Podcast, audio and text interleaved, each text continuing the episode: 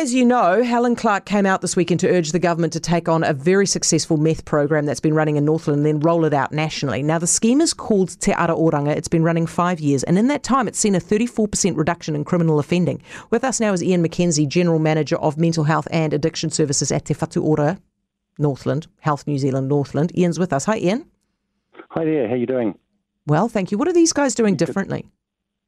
Look, I, I, I think the essence is community partnerships you know, joint ventures starting out with the police and health, um, a lot of NGOs, community agencies, iwi providers, kind of working together to, I guess, to build a community kind of courage and to build community's ability to to sort of deal with it. And it's, you know, it's something about not around here, not not at our place, not in our patch. And well, why does a community matter so much, Ian? Well, because you can't think of, of drug use or substance misuse sort of in isolation. It, you are a part of the community and, and you become very connected. And if it, but if it permeates through, it, it's really hard for people to get away from it. So I think having a community on board is, is just fundamental, critical. Well, but community is just one of those words that means nothing anymore. What are you talking about? Are you talking about family no, members? I'm, I'm, sorry, I don't. I, I, I don't agree. Community no, no. Do you know what I mean? What I mean? No, no, Ian. Sorry, I don't mean to offend you. What I mean is, it's just one of those words that has just become so bland. What What does it actually mean? Do you mean leaders sure. in in you know the church, the family members, the wider family? All all of that you know, in, in Northland, you know, our communities, we've got multiple, but uh, um, yeah, um, I didn't want to be disagreeable. I'm really just trying to say communities are people who live in houses and streets like yours, yeah. and you know they they get together and they're friends and they have schools and they have workplace things and all of that, in my mind, is how a community operates. And and if there's a culture of well, we don't care, we don't care about you, we don't care about each other, um, then you know that that's where bad things can happen. That's but so explain to me. So let's say happen let's say a person on, on the street has a meth problem and gets referred to Te Ara Oranga. Yep.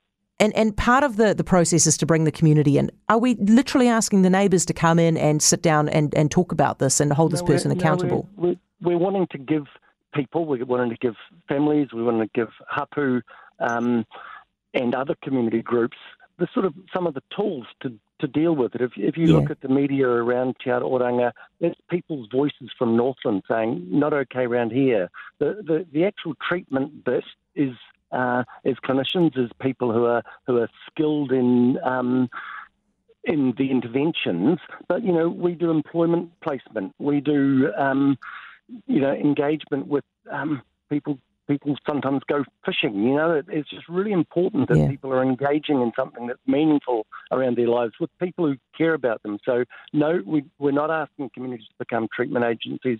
We're asking communities to help own the problem. I mean, it's hard to argue with this, right? You guys have clearly been successful. Why has it not been rolled out beyond what Northland and Murupara?